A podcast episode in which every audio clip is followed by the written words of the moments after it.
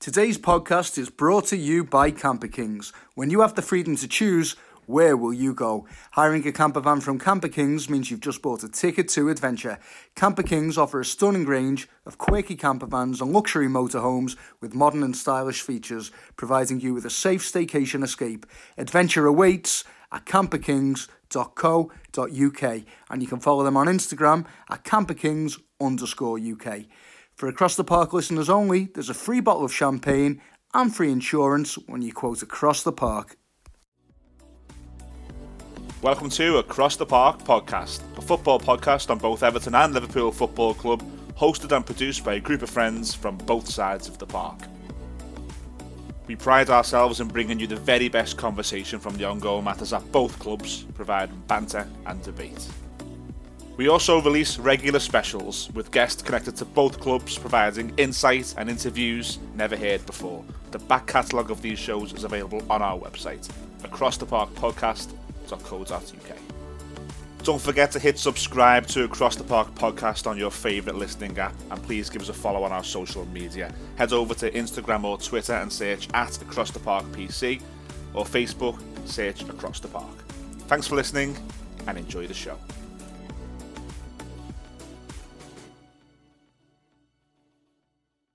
Hello, welcome to episode 14 of Across the Park podcast. Myself, Millsy, and Judgy representing the mighty Blues. Terry and Phil are representing the Red Men. Boys, it's good to be back. We are socially distanced back in, well, not the studio, but a remote setup in Doe, Liverpool. The best pizzas in Liverpool. Feels good to be back. And Judgy, you look a lot better in real life than you do on Zoom, my friends. I feel I feel a lot better to be honest. Um, as all of our listeners know, we, we've had a tough time of getting it right with the the audio quality. We've tried everything, so it's it's great to be back face to face and knowing that when I talk, it should just be heard on the other end as, as my voice and not some weird robot that sometimes come across. Oh, a little bit of normality, and again, Merseyside football fans will back at Anfield for the game against Wolves. We've got a little treat for you. One of our good friends, Curly, went. He's give us a little bit of a segment to talk about it as well. So lots to cover. But Terry, last week you told me there was a big, big Champions League game, and it, it turns out that you, you had to win it. You said you had to win it, and you did. Important. Yeah, absolutely. You know, like uh, I think I wanted us to go strong, you know, against At- Atalanta and get it done even earlier. Um, although the, the Ajax one wasn't a must-win because we obviously still got the Midtjylland game to come. Um, to my mind, it was you know, given the injury problems that we're having and stuff, you, you want it, you, you want games to be as lightly as po- as light as possible and. You know, making sure that we got enough in that in that Ajax game that it didn't go down to a last game of the group where Midtjylland's would want to turn up and you know put one over Liverpool they'd be bang up for it. So even then, you, you can't take any game in the Champions League lightly. So even though you know I fully expect that we will get the win if we did have to on the last game, it was vitally important for me that we went that you know the Ajax game, we got the business done, put it to bed, qualified in that group, and now we can sort of coast in that last game. Now get players, you know, ones who are coming back from injury can give them a run out. Ones that you know are vitally important to this side can get wrapped in a bit of cotton wool. Um, so absolutely, you know, super important game and. As, as, as it happens, we got the business done. Good performance. Yeah, and I think the story of the game for me was the three youth players who, who all Kelleher made his Champions League um, debut. There was um, Curtis Jones was playing, and Williams uh, had a good game as well. He's come in for some stick recently, hasn't he? Reece Um, Williams, you know, Nico. No, Nico Williams. So you know he's been struggling lately, and uh, you know me and Terry have both said, no, we haven't called the lad out, but we have had to acknowledge that he's been having a tough time. We had no one to play right back. Milner's injured. Trent was injured at the time. Williams had to play, didn't he? And before I talk about anything else with the game, I just want to give him the, the, the, his due credit. He had a good game. He put a great ball in for the goal. Um, the keeper, he didn't have much to do, but he filled, you know, he filled us with confidence. There was no errors, and he pulled out a great save, didn't he, at at the end from um, oh, who's, who's the striker that, that they've had for ages, the number nine, old school Dutch, Oh, good, um, top top player. I called us out there. Yeah. But Not Davy Klaassen. it'll, it'll come to us, but no, great save from him at the end. And, and obviously, and Jones got his goal, which was tricky because I don't think he was expecting it to drop over the keeper. You don't know whether the keeper's going to catch that until the last second. Then it was an awkward angle, and you've got to adjust. But it wasn't just the fact that he scored his goal. He had a good game. He's starting to really look the part. And um, yeah, I think the story of the game for me was, was the three youth players. Yeah, no, I don't. I don't disagree. I, you know, you, you've named a few there. I think. I think I'll, I'll come on to Curtis, but I think you know the, Nico Williams one, as you say, he deserves credit because he has he has bounced back, and by all accounts, Klopp basically and him had a sit down, you know, before the game Oh, that came out, that he basically said you're not playing in the same way and with the same confidence that when we first give you a go in the team. Um, so I think good man management from that perspective that he's given him another shot and basically put his arm around him because he took him off at half time in the game before and replaced him with Milner. Um, so. You know that, that's what you want to see, and he- he's obviously brought his level back up. And Well, that's what we said last week. We said that he wasn't playing to the same level. So Klopp's obviously just said to him, give him that boost, get back to what you were doing when we first gave you your chance. And I think he did show that. He was getting forward and he, he doesn't seem to be hesitating to put balls in now. Whereas before, he was starting to turn backwards and play it back down the line. yeah, And- exactly. The, Yeah. thing, the thing is, when he first first came on the scene, I, I said to all, all he is he's, he's a winger who's been converted into a fullback. And I think if you lose your identity completely, uh, and he, he was obviously suffering from a, a lack of confidence, i- if he starts to just focus too much on the defensive side of his game and not allow his attacking talents to, to come out, then he is going to struggle. You're caught I think maybe he has lost his identity a little Yeah. bit. You know, when, when he's he's been called out a little bit for his defender, and maybe he's been thinking, I don't want to get forward then because I don't want to get caught out or, or whatever it is. So I think, like you say, he. I, th- I think maybe that chat has just been, listen, I brought you into a team for this reason. I know what you like as a player. I know what you're good at.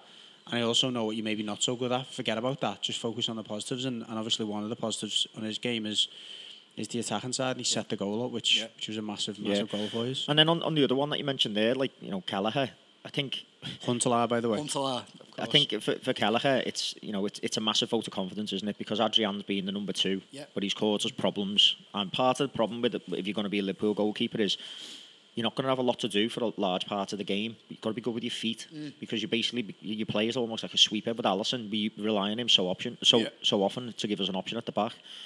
And I think Adrian's shown that he, he, you know, an inability with his feet, and that's why Kelleher's came into that team. You know, because he's he just looks well more comfortable, comfortable and confident. And it was actually in, in the commentary from last night. I think they, they mentioned he used to actually play as an outfield player. yeah. So He that- as striker, no less, I think. Yeah, so he's obviously you know comfortable with the ball at his feet more so than than. I know- noticed that I was keeping my eye on that, and when he was getting closed down, he wa he wasn't rushing his clearance, but he wasn't like playing about with it or not, and he was just confidently just doing his business, and Yeah. he seemed dead comfortable. I was dead confident with him. And it's that difference, isn't it? Because Adrian, you find that sometimes I think he almost tries to look too casual, like I'm, I'm, I'm, calm, I'm not flapped Yeah. I've got the ball at my feet, and then he just takes too long. It's like his brain turns off, and then all of a sudden the player's on him, and he's like, you know, Yeah. his arse is gone. So. Yeah. I think you know, as you say, that the young players were were the talk of the, the game really, and it was really good to see that. You know, when they're getting given opportunities, they're coming into this team now, and they're not they're not letting the side down. Do you know what I mean? They're, they're stepping up and, and raising their level, which bodes well for the future. But it also bodes well that when we're struggling now, you know, with injuries and stuff, Yeah. you, you know that next crop of kids coming through. The thing, the thing, you know, it reminds me of at the moment. I hate to say it. When United were bringing their players through in the nineties, even when they weren't great players, they look good in their team because it's just the system, isn't it? It's it, all the players in the system are so comfortable, and everyone, you know, from the, the it seems the 18s to the 23s, the first team knows their role in that type of system and what's expected of the manager. When that's in place, I just think it's so easy, isn't it, to bring It's a lot young easier for the players in. lads. Yeah, exactly. And for me, a feature of the last two games was that Henderson started both. Um, and, you know, what better player to have in the team to help them along, you know, whether it be Williams or Jones. No, absolutely. You know, and we, he has been a big miss while he's been out. You know, we've said that, haven't we? And, and, and that's where I think partly the system has. It, it still supported. needs someone with that, you know, Oh, yeah. leadership to, to keep it together. And I think there's been times this season where when Henderson isn't on the pitch, you do see some of the gaps and some of the slackness introduced into the system and stuff. And I think it's it's important that he's on there as like a, you know, a disciplinarian and keeping even, everyone even focused con- on their game. confidence booster, we talk about him in terms of like dishing out Balkans on the pitch and that. Yeah. But I've heard, you know, in, in, the, in when we've been able to hear the commentary, really, really bigging up players for good tackles and good touches and things like that. So Yeah, yeah. There's that side of it too, isn't there? Especially with Williams. Yeah, there is. But no, you know, the young the youngsters were the talk, but it was it was it was vitally important. We got all three points. You know, we're through that group now. We, it becomes now a you know, do you finish top or do you finish second? I think there's still p- potential where I, I, I'm not sure whether I don't know, you know, I I think Or we is it may be guarantee top. we're I finished think, top I think now? maybe it is, yeah. But you have to see whether that works out for the best anyway. Exactly, we got exactly. Atletico Madrid, didn't we? Yeah, last time? exactly. So you know, Before you do move on, I just want to mention something to Millsy, and I think I think you watched the full game, did you? Or you only watched bits of it? The Ajax game? Yeah. No, don't, I- don't I was- habit of watching the pool You know, I was I was really impressed with Davy Klaassen. Not you're not like not really impressed as in he was a standout player for them. I just thought one, one thing I said to you and I said to the other Evertonians, you could see that they built a system around him. Do you know what I mean? Not legs necessarily him, but he fits into their their, their team and.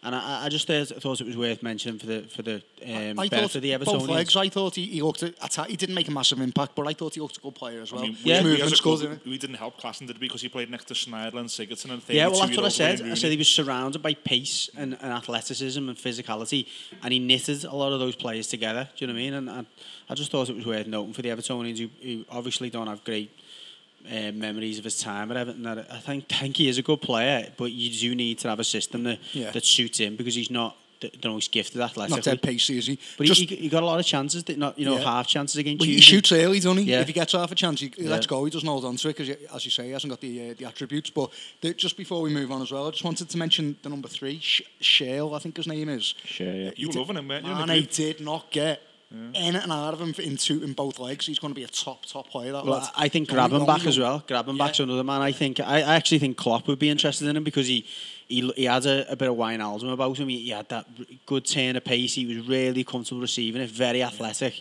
He, he presses well off the ball. I, I think he'll, there'll be a, a few clubs interested in him. But It's amazing how Ajax can get the team ripped apart every time they do well, and then just another crop comes through in it. yeah, But that, that just speaks to a really, really sort of, you know, diligent and, and applied philosophy right the way through. Like you were saying before, Judgy, all the different teams, you know what I mean? And, and they can keep bringing these crops of kids in. And Yeah. they've got a, they've had a, a reputation for a boss academy for generations, haven't they? So, you know, they just keep turning the handle and cranking them out. And it's a, it's a, it, they've made a decision as a business model to basically, you know, that's what they're going to do. Yeah. Um, and it, it works for them, I suppose, to keep them in, you know, But at this level, though, in the Champions League, you can do nothing but respect it, can you? yeah, Yeah, no, absolutely. Particularly when the you know the season last season wasn't it? They got to the they got to the semi. Yeah. last season before last. Season before last, yeah, semi against Tottenham. And if it weren't for a ridiculous hat trick in the second Oh, yeah, half, they'd be they have been the final against Yeah. you. So Yeah. it's not like they're just turning up, ripping the team apart, and, and not doing anything with it. They are No. they are successful with it as well. So yeah, fair play to them. Okay, we're going to hear more from Terry and Phil later when they review the Wolverhampton game and preview the Midtjylland and Fulham games. Um, but before we do move on towards Judgy, a quick mention to our sponsors, Camper Kings, fantastic fleet of camper vans to hire. They take you to the highways, not the skyways. Phil, did I get that right? you did. I've been to the highways in one, and it's really good fun. And the skyways. now get over there to camperkings.co.uk. Check our sponsors out. Really great guys. Judgy, before we do move on to um, the Everton game, me and you last week done a fantastic across the park extra with the man, Super Kevin Campbell. I think we're still smiling now, aren't we? Yeah, yeah, I am. yeah, Particularly because he was calling me Judgy throughout. Just made me feel like Kevin Campbell's one of my mates, which is what I always dreamed about. It was only an hour, well, an hour five minutes, but for me, it was one of our favourite ones. There's lots of exclusive content in there. And he even sung a song at the end, didn't he? We, we to sign off with a little song and he joins in. You were, yeah, and, and you know, I think that was a sign of how relaxed he was at the end of it. I mean, I, I credited you when one of the listen, one of our listeners messaged in, you know, commenting how, how, how professional the podcast was. But what, what our listeners probably don't realise, Millsy puts a lot of work in with, with the research, and, and he does so to try and help us get some of the scoops and, and ask some of the questions that maybe other podcasts ha- haven't. But at the same time, it seemed like we managed to make him feel really comfortable in, in our presence. And as you say, that, that, that was summed up by him um, getting involved with the uh, the song at the end, making us finish the song Boss, yeah. Explicit song as well. So anyone Yeah. who's listening with, with young children want to go and listen, you just be mindful that at the end there's an explicit bit of contact. But Phil, see what happens when you call Judge nice looking. what you get back in return. Nice. It's going to be a nice Well podcast, isn't it? Uh, Let's move on to, to the game um, at the weekend. Burnley won, Everton won. For me, the game was frustrating. Uh, Mm. we played a lot better for me in a 4-3-3. But I just feel now I've got this feeling where seven wins out of seven, we were flying. We were singing Spirit of the Blues. We were knocking Miley Cyrus off, off the top of the charts. And it was just such a good feeling. I think that's gone a little bit. And I think Saturday was such a big chance to, I don't know, not let that feeling continue. And we've let, that, we've let it continue. Yeah, look, like you say, I can't disagree that it was frustrating whilst the game was on, and not least of the fact that it looked as though, by all accounts, we had another gear and, and and we could have kicked on, particularly after. I mean, half time came at the wrong time for us, didn't it? I know that's Yeah. a mad thing to say because it's at the same time in every game, But We had a corner, didn't we? We were Yeah. going to take a corner. when, when you score so late in the first half and you, and you start to, to get a bit of a head of steam, you want that to continue. And, and half time definitely come at the right time for them, and, mm. and it allowed them to, to kind of take stock again and, and, and to just get a bit more organised and readjust to our change of formation, which was a forced one, and we'll come on to that in a minute. But yeah, I, I, it was frustrating to, to want to, to, to not get the three points, two, to not have that again that degree of fluency that we found in the first seven games, particularly in, in the attacking third. Um, and, and that's the thing that I think is most disappointing. I've said and I'll continue to say throughout throughout this season. I think that I don't think we're gonna quite get that stability and balance that Ancelotti's looking for in this season. We might we might in the odd game, but I think it's a it's a it's a working project. And again, we'll come back to that when we've got questions later. But it's the it's the most disappointing thing is, is we didn't quite quite quite sorry create the chances that, that we have done uh, in recent you know in recent weeks we haven't looked as fluid in that final third and it, it, it it's almost a case of recently all right let's get it up to the front three and see what happens because they're all good enough to do something. Um, we certainly look a lot better in, in wide areas over the last couple of weeks, though, and, and, and that surprised me because Lucas Digne's delivery is a big feature of our play. But credit to Alex Iwobi, although he, he does have his, his moments still of, of putting a bit of a stinking ball in, he's improved for me in, in that mm. wide area. And credit to the fact that he, you know, we got put into right back at the weekend, and I, I don't think he looked too uncomfortable. James Rodriguez always, always seems to be comfortable giving it to Obi, and, and that, That's that's, it. that's, a level of trust that I'm surprised he's got. Yeah, he, he's, he's he's always part of the front four, isn't he now? Like he, he, he joins in regularly, but like you say, he is trusted with the ball, and, and that, that speaks volumes for me because he's you know players spend a lot of time on the training grounds, a lot more time on the training ground than they do in, in match situations, and you, you you're right. I think I think you can tell the players that the other players trust by often they try and give them the ball.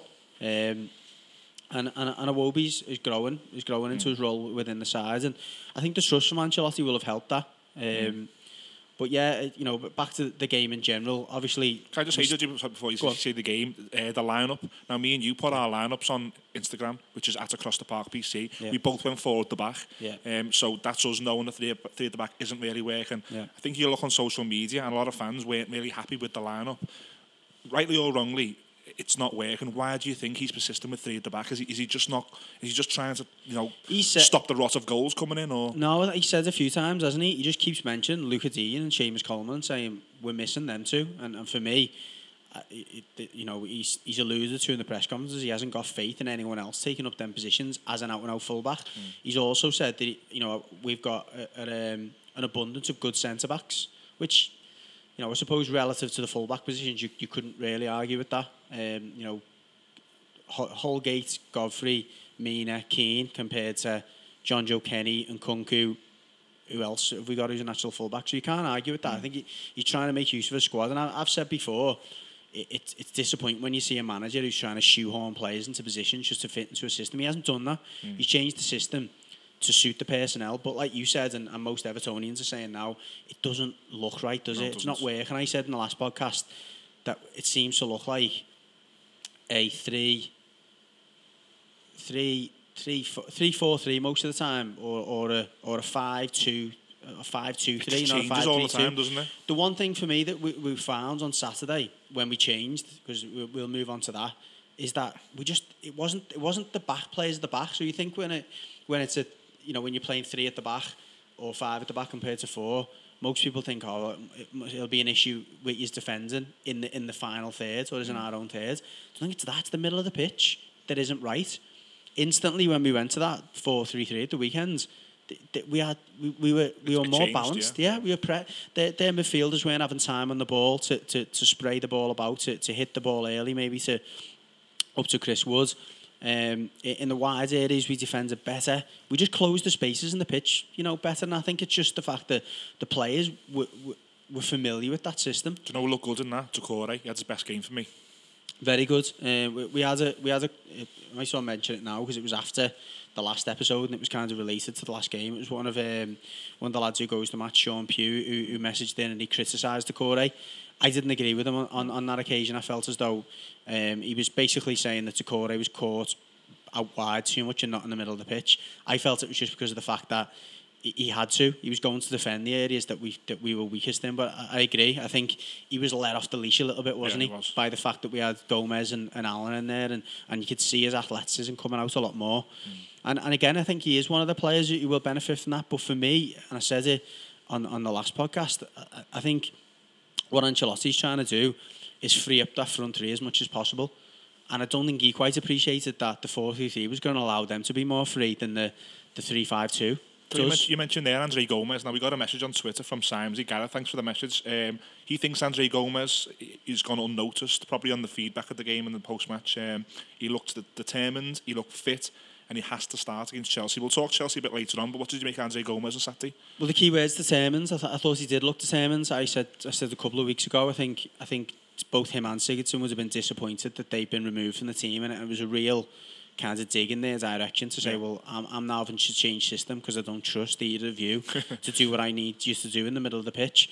But he come on, and he did look determined. He, he looked determined to show that he can give us something different. And mm. I thought his range of passing was back to as best. I was I was watching it with me dad, and it I was laughing at times because Keown and whoever the not Keown, the two, was it It was Keown? Yeah. Keown and the other commentator were talking about Gomes as though he does that every week. And it was like, oh, this is what you get with Andre Gomes. I felt like saying, well, no, it's not. Yeah, if it was what we got with Andre Yeah. Gomes, he'd be playing every week. But like you say, to be positive about it, he did look determined. He, he looked fit. He looked fresh. He looked sharp.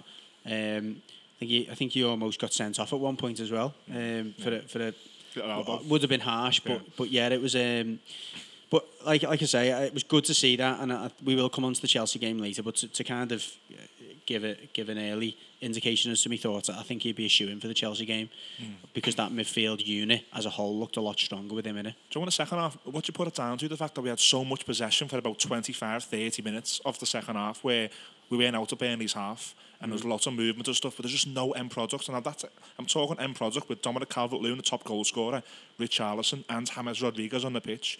What was it on Saturday? They play very Burnley- deep, Burnley. Burnley just very They play very deep and they're very organised, Burnley, and that's what I said about half time coming at the wrong time for us. Mm. They were still setting up to defend against our whatever whatever we call it, 3-5-2, 5-3-2.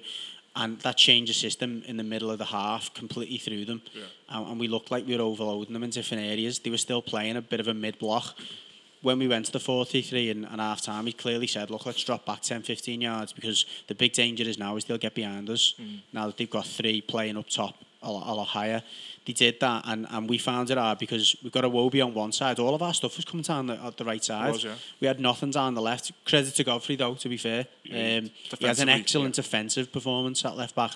You know, if you, when you put a left back who's right, sorry, a centre back who's right footed left back, you're thinking, oh God, Hmm. it's going to happen here. But the lad was outstanding. I mean, he got given man of the match. He grew Um, into it as well. He was overlapping in the second half then, wasn't Yeah. he, and trying to get... but, but there was still that distinct lack of quality, wasn't it, on that side of the pitch? The only time we had any joy was when Richarlison managed to get 1v1 against their, their fullback. Yeah, but yeah, right. to answer your question, I I think that's the consequence almost of having to change to a system that the manager hasn't prepared for and that the opposition have got the chance to, to just organise themselves against. I think that was the main symptom uh, of, of, of us not getting the chances that we thought we'd get. Is is there an element because I obviously watch your game and I saw sort of when you've made that change and, and as you say you got a lot of the ball and stuff and Burnley were tough to break down but it almost felt like you had gone into that sort of same system that Liverpool played for a long time which is 4-3-3 with like wide forwards as opposed to out and out wingers and then if teams are not giving you that space for them to run in behind which is Richarlison's forte isn't it? That's what he does.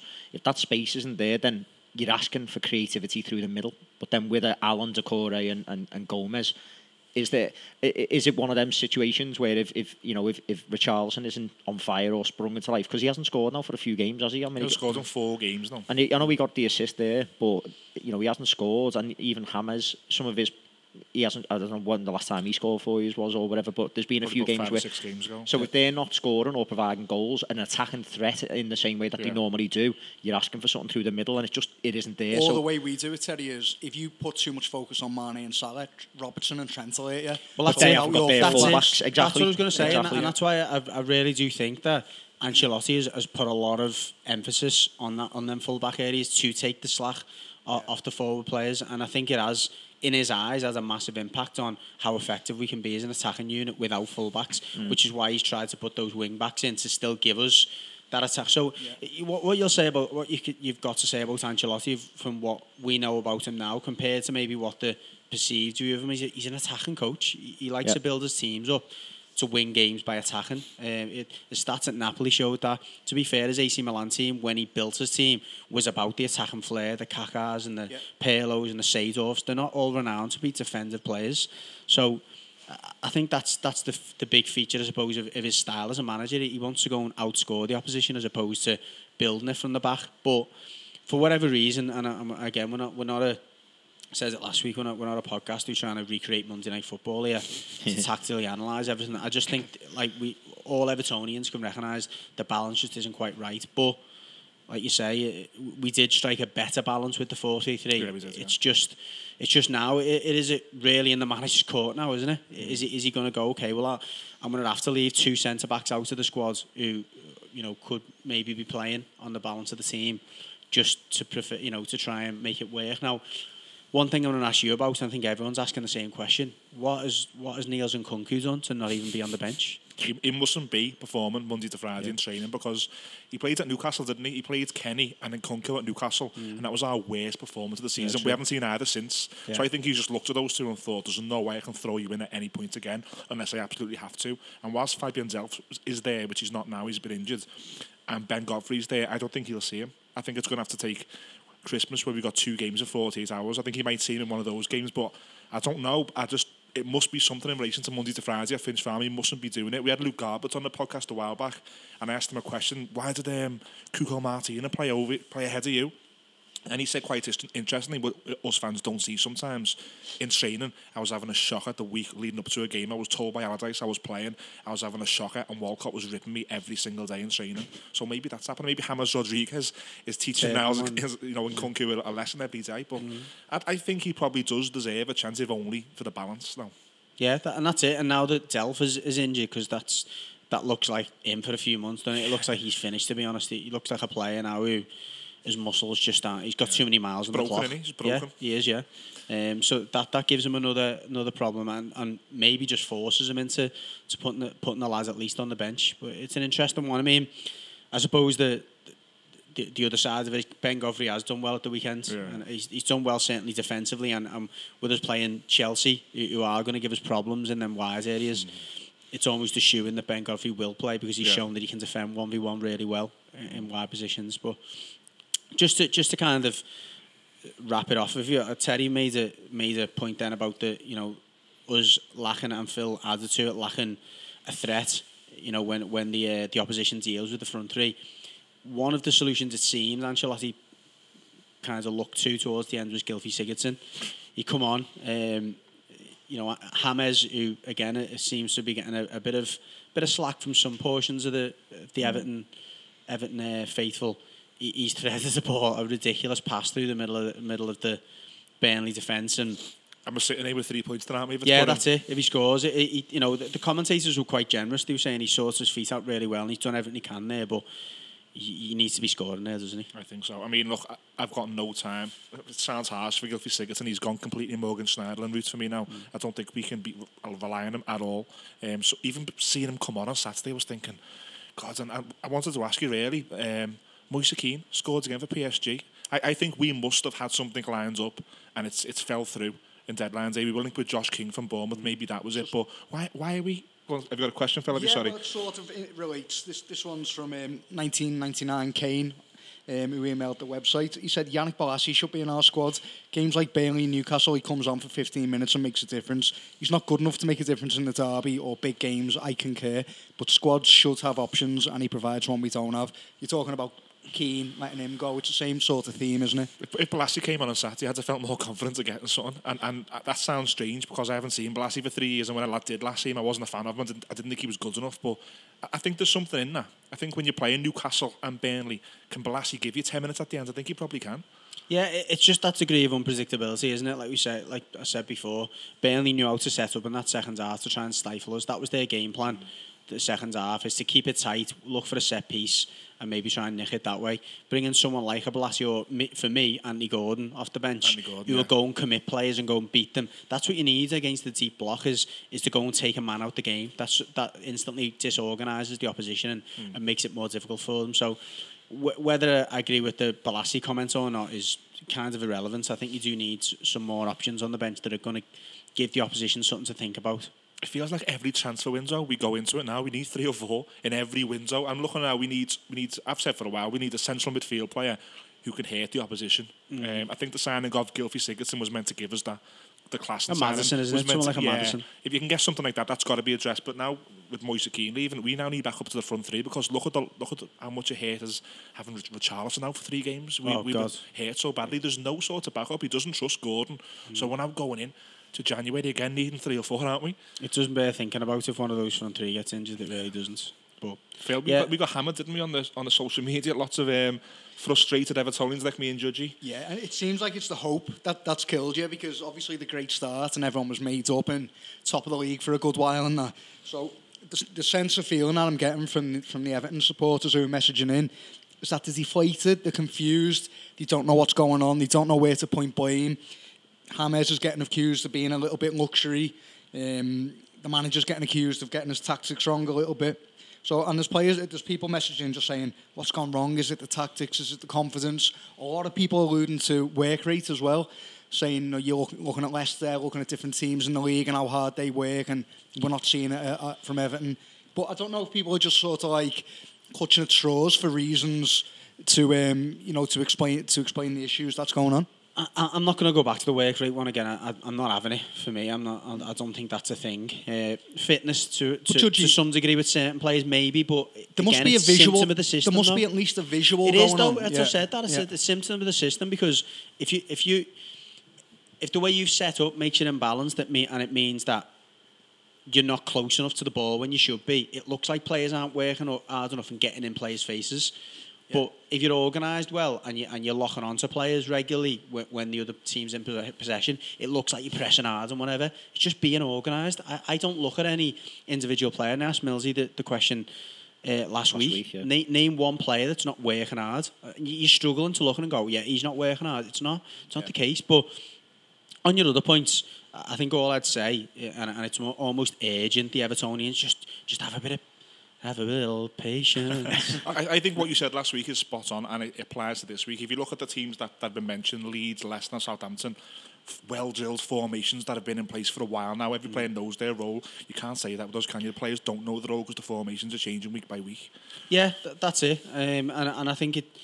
We, we can all clutch as to what we think the reason is. I'm clutching here. You know, we're not, none of us are none of us are Carlo Ancelotti, and and, and, and that's the the other thing. Look, we, we we've said it time and time again, and, and, and all Evertonians should be saying it. We've got a world class manager. We've got to trust him. Yeah, um, it's not it's not the time to be considering the the Silvas and the Koemans and, and the Allardyces because he's not them. Um, and and you know we've also got an owner who, who's willing to back him as well. So he, he is going to need time. He's going to need a few windows. I mean, I, I seen a, a graphic today or some stats today showing about showing the start the Klopp had after the same amount of games and. Carlo Ancelotti's win percentage is higher than his, Yeah. and Klopp arguably inherited a better squad than Ancelotti is. This isn't about saying that we're going to be going the same direction that Liverpool, you know, going to end up winning the league and Champions League and all that. It's just saying that, you know, Klopp was under a little bit of pressure as well early on on in his his tenure and there was there was criticisms of the way they were defending. They were lacking balance. It's all features of a manager changing a system, getting to know his players, getting to know which players can do what. Mm. So we, we have got to be patient and, and, and we've also got to just appreciate that it's not going to happen overnight and there is going to be more performances like Saturday, unfortunately, than, than not. I think that's probably a, good place to leave the Everton bit. It's hard to look at the bigger picture sometimes when we're so close, you know, especially the game by game, the way it's going. But hopefully, Evertonians, that gives you a little bit of food for thought. If you agree or disagree, get on the Twitter at Across the Park PC and let us know. One of our friends on Twitter at Curly LFC, big Liverpool fan, and he was one of the successful Liverpool Liverpool fans who, who got in the ballot. He was back at Anfield in the Kop, and, and Terry, you spoke to him yesterday, didn't you? I did, yeah. You know, just got an opportunity to give, give him a quick call after the game um, when he got back to car, um, which we did. Thankfully, get a little recording of. So, you know, we it, it was good to just sort of get a you know an actual fan's view from what it was like inside the ground. You know, on the Kop, um, what was the organisation, how did it work, and, and you know just get get his views. So, going to drop that in, aren't we? Yeah, enjoy. Hello, so you've got Terry here, joined by special guest Paul Careless, friends of the show, um, who's obviously just attended the game there, Liverpool against Wolves, a, a comfortable 4 0 win. First and foremost, Paul, happy with what you're seeing today from the team? Yeah, yeah, no, it's spot on. Uh, just glad to, to get back in there and uh, obviously support this this team that we've got. It's just a pleasure to watch them. Yeah, absolutely. You know, it, it, it it's really top work, and obviously with all of the injuries that we're having and stuff, to just be able to just go and dismantle that Wolves side there, you know, four 0 and cruise control back at the top of the league. So, you know, really good to see. But you know, as you say, there, just nice to get back in. Obviously, you're you, you a bit of a historic moment, really. One of the first fans back into Anfield after what's been a you know a really sort of strange situation of of, of lockouts and lockdown. Um, how was it for you? You know, was how, how important was it that you got a ticket um, and, and in the ballot, and, and how was the experience? You know, what was the atmosphere like at the ground tonight?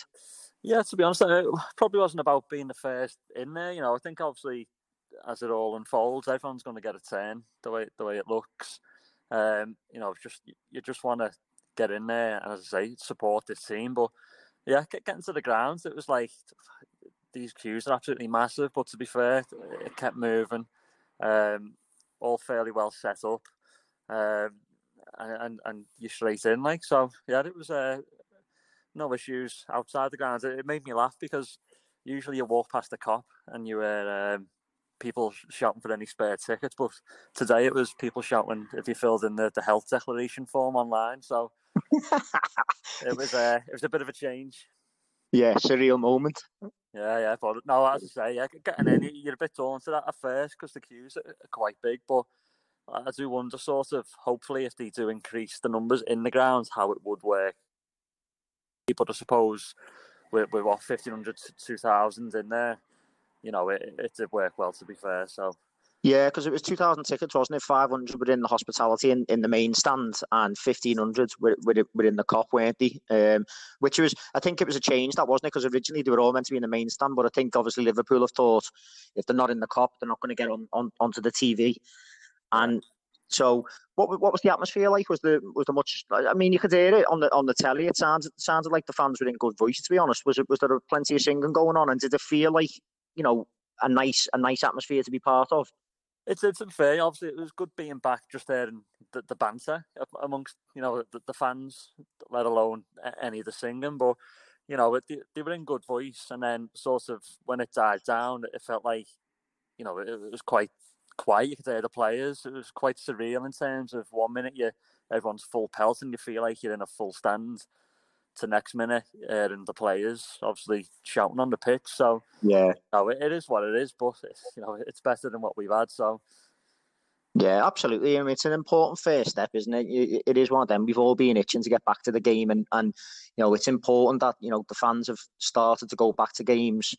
And as long as it's all done, you know, come like properly and, and, and follow the rules, you can maybe see that that'll probably start to expand. And hopefully it won't be too long before we're talking 10, 15, 20, and maybe even upwards of that back in the you know twenty thousand back in the ground. So you know, re- re- re- really important to see you know fans back in, in, in the ground, and you know, nice and nice that one of our mates managed to get in, you know, and get get a ticket for it and, and, and get to sample it. So I think it'll be, it'll be, one of them now. You know, you'll get more and more going in the ballots because I, I, still think there probably wasn't as many went in the ballots, you know, as as, as probably could have done. Um, I think pe- people are maybe hedging the bets a little bit, aren't they? Thinking about other games that might be coming up or whatever. But yeah, no, it's it's one of them. I think obviously uh, you can't really pick and choose at the moment, and you don't know when it's all gonna, you know, sort of ends and, and things are gonna, you know, when will we get more fans? Will we go back to having no fans? You just don't know. So I just advise anyone just to sort of try and take whatever game you can, just keep going for it and try and get in there because if it, I've come out like feeling on cloud nine. Do you know what I mean? Just, just yeah. There, so, but yeah. just getting that getting that familiar feeling again, isn't it, from going the game? And, and and as you say, it's it's important, I suppose, for the players. And this, you know, this as you say, this Liverpool team, despite all the injuries and the problems we're having, they're still putting the points on the board. And it's good that some fans have been in there and been able to just give them, you know, a little bit of a, a bit of appreciation there. And, and to be fair, you've returned the favour, haven't they? A 4 0 win against Wolves. nice one to go back to. yeah, well, obviously, you guys will, will uh, talk about the game a bit further, but, but some of them players who've, who've stood in, you know, you, you could talk about them all night. They, they've really come up trumps, and obviously, we are where we are now with, with this injury list. So, but yeah, onwards and upwards. Boss, no, we really appreciate you joining us there, Paul, tonight, and just you know giving us a little flavour of what it was like inside the grounds. And uh, yeah, we'll speak to you. Speak to you soon. Yeah, no, appreciate it. Take it easy. Nice one, mate. Bye now. To that. Just to add to that, we had another message in from Ray. I just want to read that out. He said, Hi to you all. I'm back home from the match and wanted to give you a message Um, You'll Never Walk Alone tonight was emotional. Um, the entry to the ground was easy, and the exit by block again really easy, which sort of follows on from what Curly was saying. You said I felt really proud to be part of a huge moment tonight. Um, as for the game, you'll cover it, but this Liverpool team will go down in history as one of the best ever. Mentality monsters, yes. World class, also yes. No, I think it's hard for you two to actually talk about fans behind games because unfortunately you guys weren't successful in getting a ballot. So we hope that's give you some you know some insight into what it was like at Anfield. But let's focus on the game. Um, Terry, you said that, that little clip there that you just got to respect what this team do to turn at Wolves over 4 0 with those injuries. Seriously impressive. Yeah, and I, and I think that's been a you know a, a, a staple of what we've seen. You know, since we started to, to see some of our squad drop like flies and just constant injuries, and, we, and I think we were flapping it as fans a little bit, thinking like, what are we going to do here? You know, like every week it, it was like another injury, another injury, another injury. You just couldn't see where it'd stop.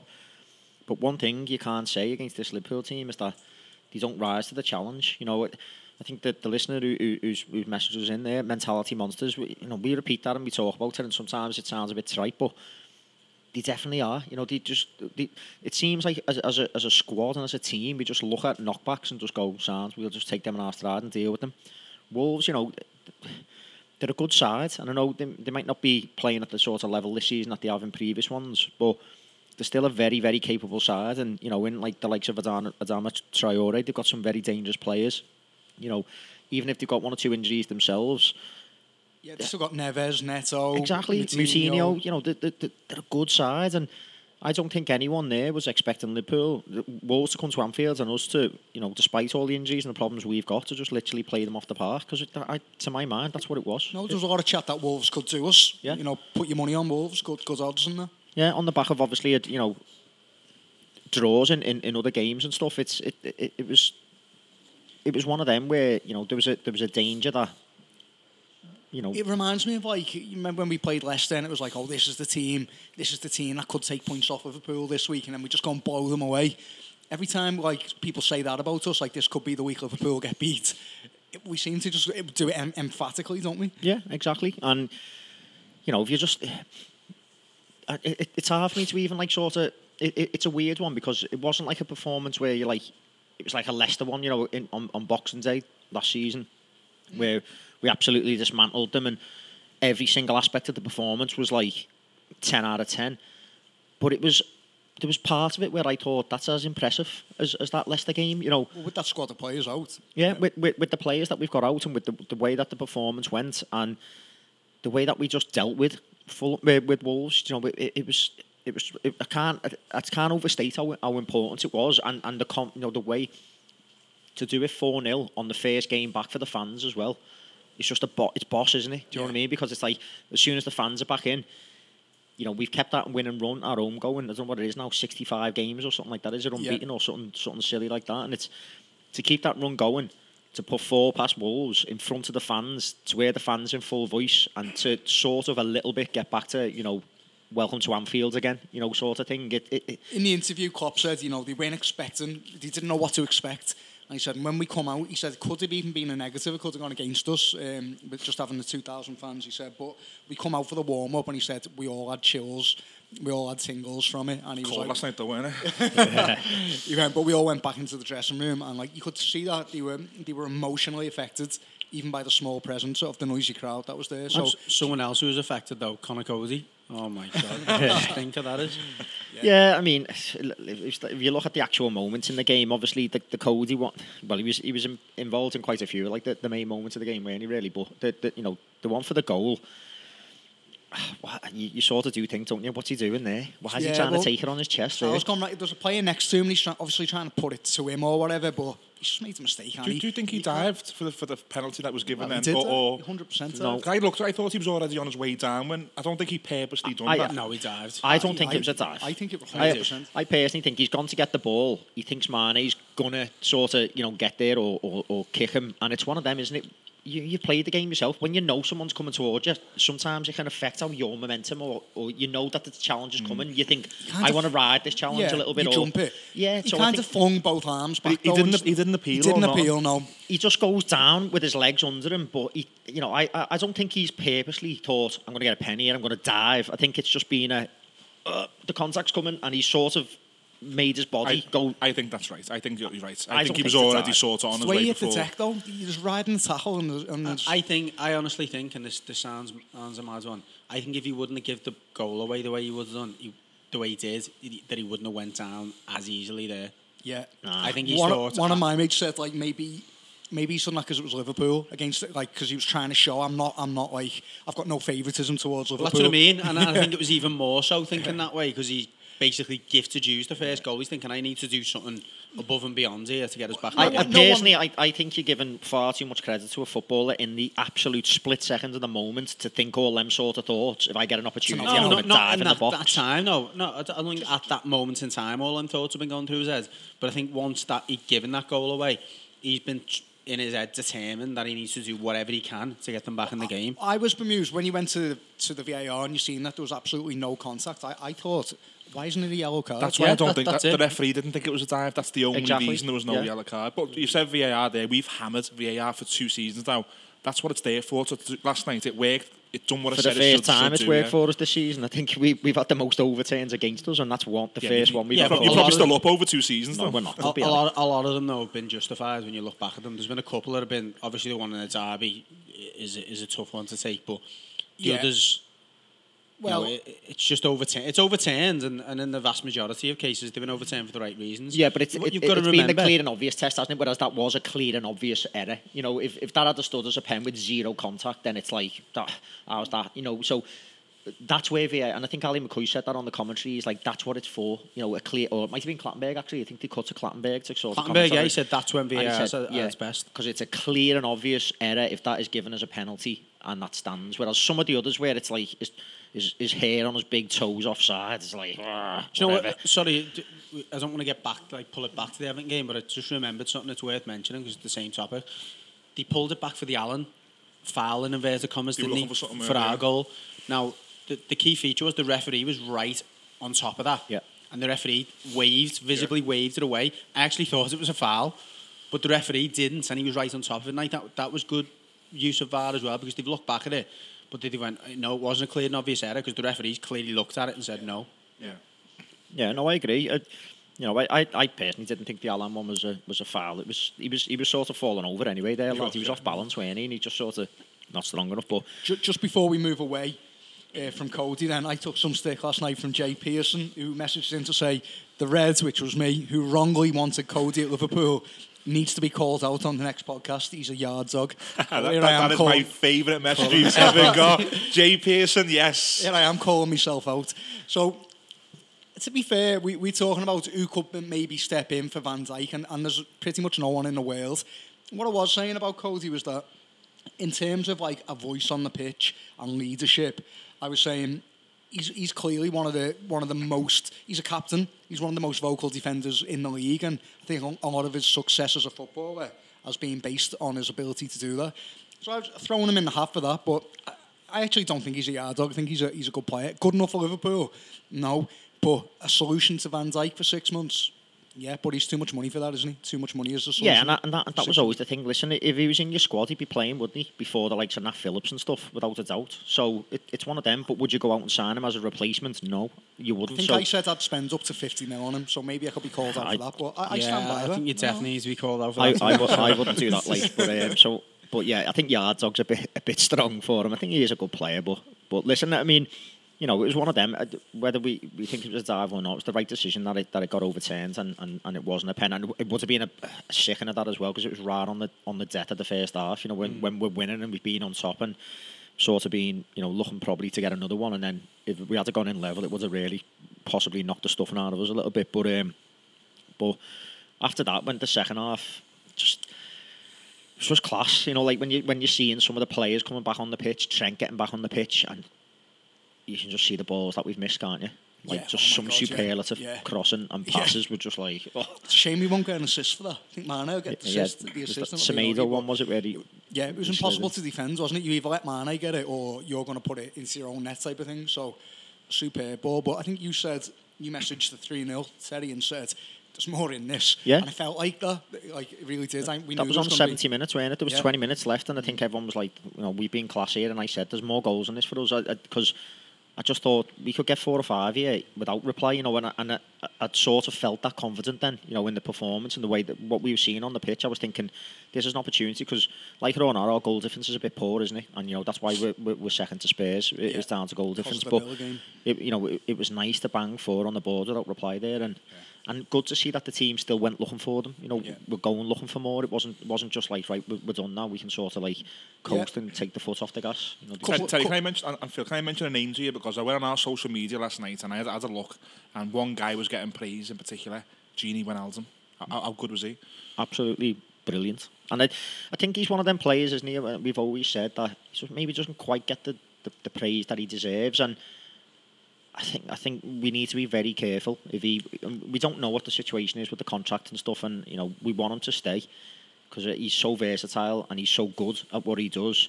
But he doesn't get the praise, and I think we've got to be very careful if we let a 30-year-old Gini Wijnaldum go. We got a message off a listener the other day saying we need to go and sign another James Milner. But there's Gini Wijnaldum, yeah. basically uh, forgive me for saying it, probably a better James Milner. You know what I mean? In terms of he can, he, he's probably more technical than Milner. Um, I think is uh, you know the, the way that he plays the game is more suited to a Klopp sort of team. Um, maybe more so in in terms of he's got that work rate and that engine, but he's also got that really top technique. You know, but also that he keeps the ball. streetwise, also a Yeah. leader, also a game manager, Yeah, like. Milner. So he's, he's got all the same type of type of attributes. Klopp was asked directly last night. He was asked by the interviewer, Yeah. "Look, Wa- Wijnaldum can sign a pre-contract in January with a European team," and Klopp said, "We haven't given up hope on keeping him." So that might might- might indicate that something's in I, play. I read that a new contract was put in front of him, um, a new bumper pay deal. Can't remember the numbers. I think it might be 115 a week. I'm not sure, but it brought him in brought him in line with, with you know. What- other what's the reason, for Phil, that I don't- not signed? It was four years and money, it's money, okay. A- a- and, and the term of the contract. I think it's a bit of both, isn't it? I think you know there'll be when when players get to thirty years of age, that next contract they sign is the last one, isn't it? Really. So the club got to be cautious as well, haven't it's they? the last one where they sign for big money. You know, they Yeah. normally that contract that you get when you're 29, it's t- between 28 and 32 is going to be where your your major money's made. You know what I mean? It because you should be at the peak of your powers. And then after that, you're on the wrong side of 30, you know, 33, 34. So you're going to be getting paper play Yeah. deals and things like that. So I think there's an element of maybe money. And he's probably looking at it as, you know, I'm, I'm a key part of this Liverpool team and I'm not on parity with some of the top earners, um, which is pretty frustrating for him. But at the same time, there's also a danger, isn't there? You know, like uh, when with, with a football team like us who've won absolutely everything. He's won everything in a Liverpool shirt. Now, like it or not, he's not a Liverpool fan. It's not like he's grew up on like Gerrard, where he's like, I'm going to commit my life to this club. So he might be thinking it, well, I can go maybe somewhere else. And it might not be for him now about like sort of collecting trophies and, and mm-hmm. medals and things. It might be now security, money wise, and also I might be able to go and play at. Barcelona or something and get that on my CV as well. You know what? say, Aaron, exactly. Aaron, you say that. I also see it from the other side. The club have got to protect themselves. They Yeah. can't give a 30 or 29, 30 don't year old four years at 140k unless he's maybe the captain. If, if it was a Steven Gerrard or a Jamie Yeah, but you're but talking like, is he going to fall? He looks after himself, Wijnaldum. He's not going to fall off a cliff at 32. Could he fall off a cliff at 33? Well, even if he did, there's only you're only paying him that type of money for another year. So for me, it's it's well worth the risk. Um, if it, if it is purely about money, um, then put it up. Just put it up. Well, it, it, there is the you know it becomes a point where there's a tip and balance, isn't there, on the money a- aspect? Because if he walks out for free, you've probably lost a 30, 40 million quid asset. He's just walked out the door on a free, and all right, you've saved on his wages, but then you're going to have to replace him. You're going to have to go and pay someone 120 grand a week anyway. So there's a little bit of a you know at some point it can't be just about the money for the club. They've got to think about the balance of the team and do what they can to keep him. Otherwise, you're putting your hands in your pocket to go and buy someone as versatile and as good as he is you know, you're definitely paying big money. So, it, it, it you know, there is, there is an element to the financial side of me, but I just hope that Liverpool pull all the stops out, you know, Yeah. to keep him.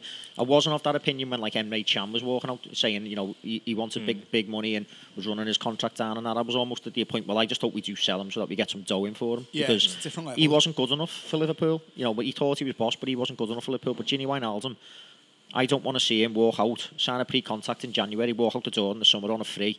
We've lost him from the squad. We've lost his leadership, his character, the person he is, for the sake of what? Maybe another 30, 40 grand a week or something. Just to move on to some other individuals, um, the keeper again. We'll touch on him Yeah. because another big game for him. Great And game. Again, he played great, didn't he? He great did. save from Podence. One that he nearly got chipped. Well, he attempted the chip and he's back, you know, good footwork and pushed it over. Yeah, there was there was a there was a good save, you know, on on his near post as well. Yeah, um, where you know he, he stayed up. You know what I mean? He stayed big Yeah. with like what you see with Alisson doing and Yeah, stuff. yeah. And you know, and again, as a Liverpool keeper, you don't you might not get loads of opportunities to make loads of saves. You know, and, and- but when you're called on to make one, you've got to make it, and he and he did in that game. And again with his footwork, you know, Yeah. there was some great distribution from him. Well, we said it all earlier, but quick one then. Is he is he now number two? I think he is, yeah. Yeah. I Okay. think Klopp's firmly established him as number two now, and basically the fact he's selecting him in every game, you know, I, I, I I think. I think Confidence is a big thing in goalkeeping position. Um, you know, the crowd have got confidence in him more so than and so have the defence as well. Um, Andy Robertson, phenomenal. Gets and you run out of words to say about him, don't you? That's the thing. he's He played every minute of every Premier League game this season. He had to come off to have his ankle wrapped uh, in midweek against Ajax, come back on, finish the game, plays today. Probably injured. Yeah, but he- played he- last, yes, last night. Sorry, probably with Robertson, he's an 8 out of 10 every game, and then you get a few 9, 10 out of 10 games out of him. And that's a serious level to keep up and keep doing it consistently, game after game after game. You know what I mean? And especially in this, when we rely on fullback so much, and with Trent not being available, you know, a lot of that sort of attacking and, and the creative side does come down Robertson's side then. so likable anyway. He's Yeah, like, he's- he's you know, he's one of us. He's he's not a big time Charlie, and he's just he's the, he put he put his body on the line for the club. Yeah, absolutely boss, and it was a brilliant performance. You know, again, and and, and he, he sort of keeps surprising me how good he is. Yeah. How we dug him out of Hull, do you know what I mean? And sort of just out of nowhere. But Are you surprised by Curtis Jones? no, I I think No? I said it a couple of weeks ago on the podcast. You know, he, he's he, when he's been given opportunities, Jones, he's starting to show he's not just there to make the numbers up and sort of be a bit part. You know, I'll come in when someone's out injured. He's trying to stamp his authority on the team and basically say, "I'm here. You know, I, I want to play. I want to wear this shirt every game." And he's doing he's doing what he needs to do. He's creating, you know what I mean. His passing's really good. He's aggressive going forward, and he, he's hitting shots. He's confident, taking shots on outside the box and stuff. You know, some great strikes, and he's getting goals as well. He, for for for someone, what is he? 19, 18 Yeah. and nineteen. For, you know, Is he going ahead to Keita for you now too? yeah, absolutely, yeah, he So is. when Thiago comes back, he's first on basically. you're ahead of Keita, Yeah, I th- you know, I, th- and I don't think it's, I don't think that's, you know, a, a, a mad statement either. As much as Keita is a, a 60 million quid signing for us, he's done nothing to, to, to warrant saying that he's above Curtis Jones, I think, in the pecking order. I see more out of Jones and more in his attitude that I think he gets it. He knows what's what's required in this club team. He's willing to put the graft in and, and, and Yeah. stuff. I think he's got to slightly touch up on his uh, his tactical stuff, but in a team with Henderson and Wijnaldum around you, you're going to be fine.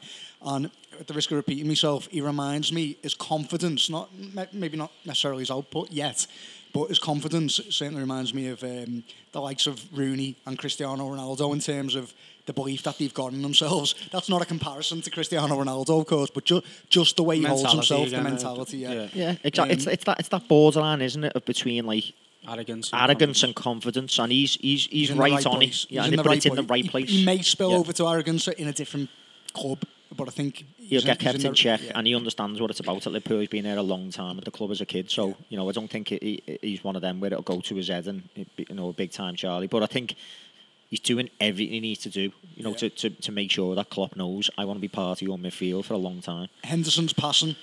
I, I thought as soon as he come into his feet, one touch passing, two touch passing forwards, some quite long balls, but always asking questions of the Wolves' defence. I think- I think it was major. Yeah, I think you know there's there was a lot of contenders for man of the match out there. You know, in that game, um, everywhere you looked, everyone there was big performances. But for me, I thought Henderson was up there with any of them. Yeah. You know, I thought like uh, the way he's. He, you know, I, I have been critical of him in the past and stuff, and we've, we've done it a lot about Henderson on the podcast. But like, the last eighteen months, two years, he's just gone to a different level, and you see what you miss when he when he when you know when he plays, and you're like, where's that been?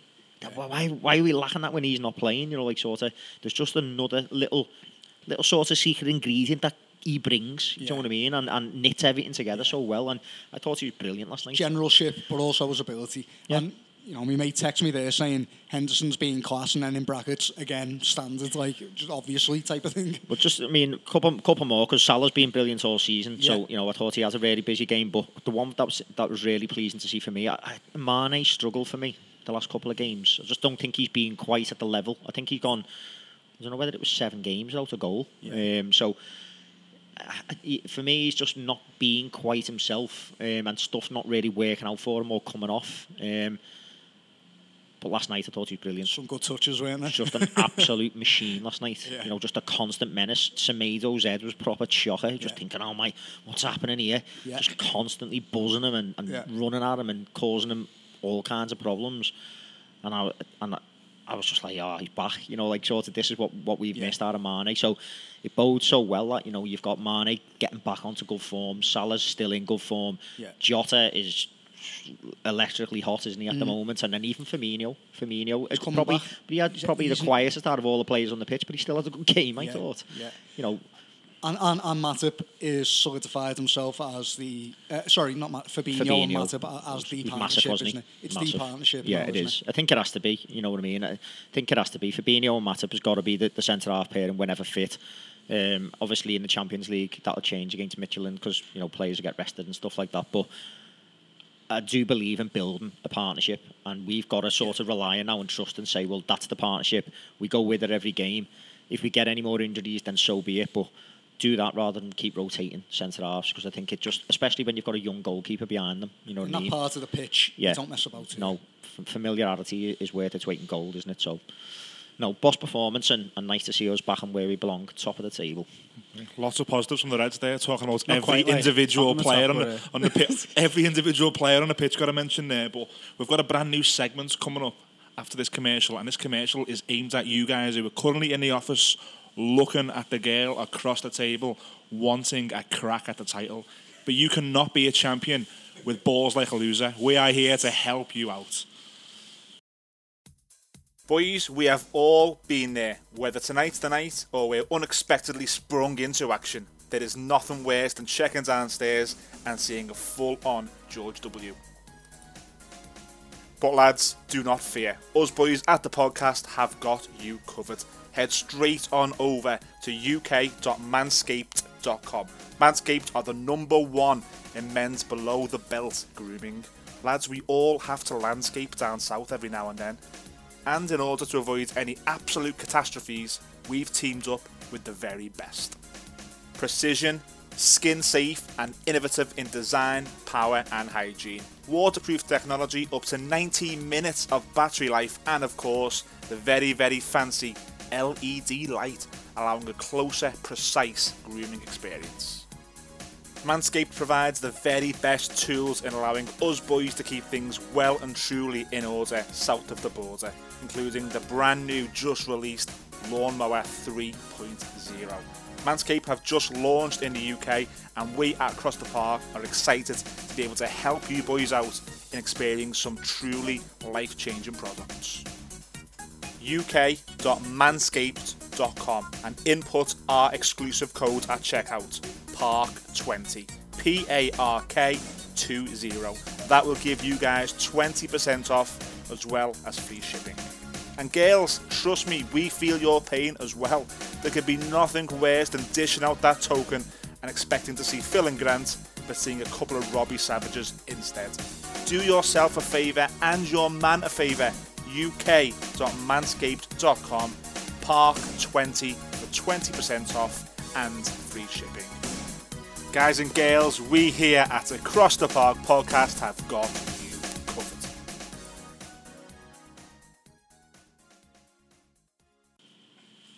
and the brand new segment we're talking about um, Judgy you're going to go in-depth analysis on your experience with Manscaped aren't you yeah, imagine. no, we've got a brand new segment, guys, just to mix it up. We're not going to do it all the time. We're going to try and look back at some moments that happened in, you know, around this time years ago. Uh, Judgy, we're going to start with with Everton. Um, end of November 1998. Now, now we've spoke about this with some guests in the past on, on thoughts what happened at the inside of the club. It is, of course, us Evertonians. Where were you? when Duncan Ferguson was sold in 1998. I know we were together in school, but as a young Evertonian, can you remember how you, how you felt back then? And do you want to just give our listeners some insight onto what actually happened? Is it, where do you want me to start? Uh, do you mean for, from my own perspective? Um, I, I was very confused at that time. I think, I think you know, as you say, we, we've been fortunate enough to, to have guests on who've gave us a, the inside scoops, if you like, and the perspective of what was actually happening internally at the club.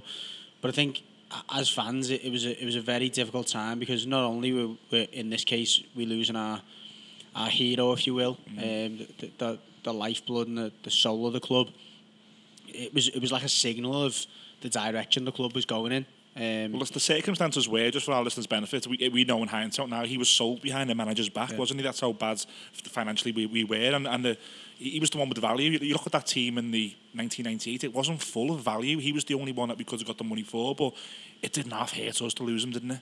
Yeah, and and I, th- I think I think the key thing whi- which which I suppose helped the club is that, that that all of those details didn't come out at the time. I think if they did, it would have made our situation as a club a, a damn sight worse. And I mean, always as fans, you, you want to be.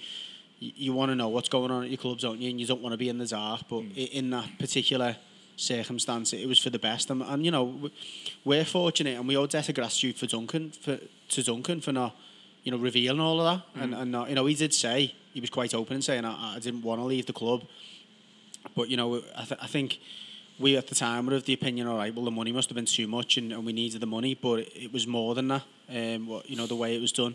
But we owe a debt, a destitute, a debt of gratitude, sorry, to Duncan for, for, for, for you know, keeping that boxed up to a certain to a certain extent. But going back to to my feelings at the time, I, I think I, I feared the worst at that point. Not only, like I say, did we, did we lose one of our biggest assets, but we, we lost a player that we knew could get us three points on a given day. And, and at that moment in time, we you know we were desperate for, for people like him to be around. we struggled, didn't we, until Kevin Campbell, which we covered on the extra Yeah. podcast with Campbell. We, we struggled so much. I remember just being so deflated by it because not only was he, it's hard to say, as a 13 year old Evertonian, he, he was everything because it was the days where there was no internet and stuff, so you couldn't. Mm.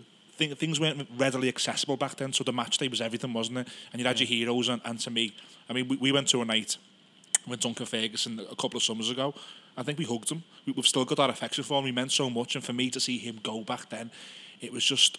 I don't. I don't think I left the house for a few nights. I think it, it was that bad, and it wasn't until Kevin Campbell came in that I felt any better. Yeah, like I said before, there wasn't there wasn't a lot of players that you looked around. I mean, we all, we, we say it now, don't we? I don't actually love any of our players. You know, like like you do when you. I think that might be a sign of the times in terms of the the way you are when you grow up. But I think it's the case that no one, certainly at that time, and, and even to a certain extent now, no one really, you know, represented the club the way that Duncan is on the pitch. And, and you just knew that it mattered to him as much as it mattered to us as fans. And having players like that around always gives you a sense of, you know, a, sense of loyalty towards the club. And, and, and it, it does it does give you that extra bit of emotion towards the whole situation, everything that's going on. And and yet losing Duncan was a particularly because like I say the club wasn't in a great place anyway on the pitch and off the pitch. And, and that mm. was almost you know very easily could have been the final nail in the coffin that season. And, and you know who knows what what impact it could have had think about if we'd have went down that, that season which was which was very very close to happening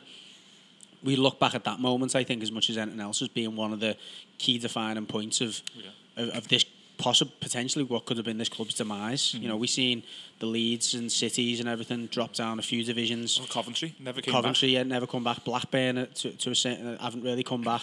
There's a lot of clubs that, that never recovers from, from a relegation and, and even though that, that season didn't go down to the wire as much as the, the seasons in in the past had done, um, it, it, it could have been much worse. Yeah, no, thanks for your, your opinion there, Judge. We're going to make this a regular feature. Look, look back at, at things like that and how we felt at the time. Terry, the Liverpool one I, I found was end of November 2001.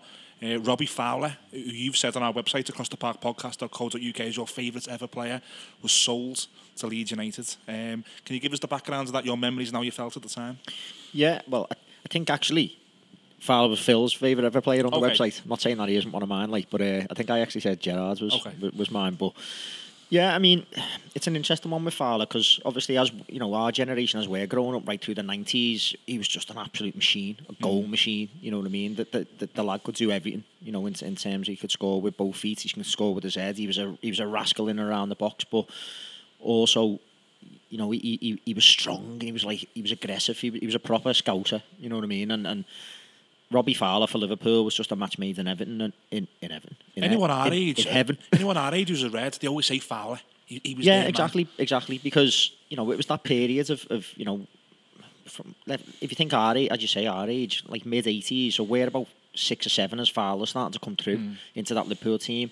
You know, when he forms that partnership with, with Rush up front, the RAF, um, and then you've got McManaman on the wing, and and it, it, was just like a proper attack on Liverpool side, you know. So you're watching them and they're scoring goals, and he scored the quickest hat tricks ever in the Premier League against Arsenal, and you know he scored that boss goal where he sent Gary Neville on his ass in, in, in Cantona's comeback game, I think it was, wasn't it? Um, oh, in the green and white Where he chipped Schmeichel, yeah. So you know, just all them moments and memories that you've got to Fowler. Um, so he was the man. Um, so let's so let's take it to November 2001. So you're about what you're 15 there, are you? Yeah, 16. Yeah. Okay, so how did you feel then? Because I looked, I looked the stories up before, and it looks like there was a, a bust up with yeah. Phil Thompson. And it looks like this was, it wasn't a shock. It was always on the cards for from from summer 2001 up until November 2001. Can you remember if that was the case? Yeah, I can, to be honest. So obviously, you know, Fowler he, he, being a big part of that treble winning side. Mm. You know what I mean? He, he scored. It was Fowler who scored the goal against Birmingham in, in the League Cup, um, and then, you know, he he was a big, still a big part of the team, but obviously he was he, he, not getting on. But you know, he's had injuries and stuff like that, and you know there was there was some bad injuries in his career and things, but he was still very much a part of the team. But then we heard about the bust up. Obviously, Gerard Houllier um, had Phil Thompson as assistant coach, didn't yeah. he? And it came it came out that it was something like a you know something where Fowler did the ball at him in training or something like yeah. that, and then Thompson said you do that again, or, you know, or whatever. So Fowler just banged him again with the ball, and it, and then it sort of created this this sort of like you know, standoff where Thompson basically had fell out big time with Fowler and Houllier's then in a tricky situation that one of the, you know, the key personalities at the club and, and one, one, one of the main players, that fan favourite, is now at odds with his assistant manager.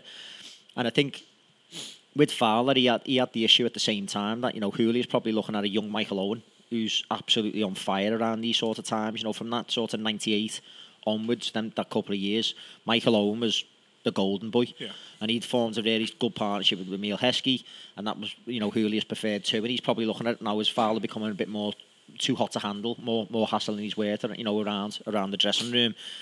And at the same time, we'd lost McManaman, you know, for basically nothing yeah. previously. And I think Liverpool probably thought, well, he's being linked to Wayfather because of this bust up and stuff. We're not going to talk these rumours down because if he is, if, if we're going to get rid of him, we want a fee mm. because we're not getting in a situation where we let like a, a fan favourite like a McManaman walk out the door for, for nothing. So I think a couple of them things all conspired against him really, where it, you know the, the, the standoff with Thompson didn't help him, and then he wasn't first choice, you know, because Owen came to the fore.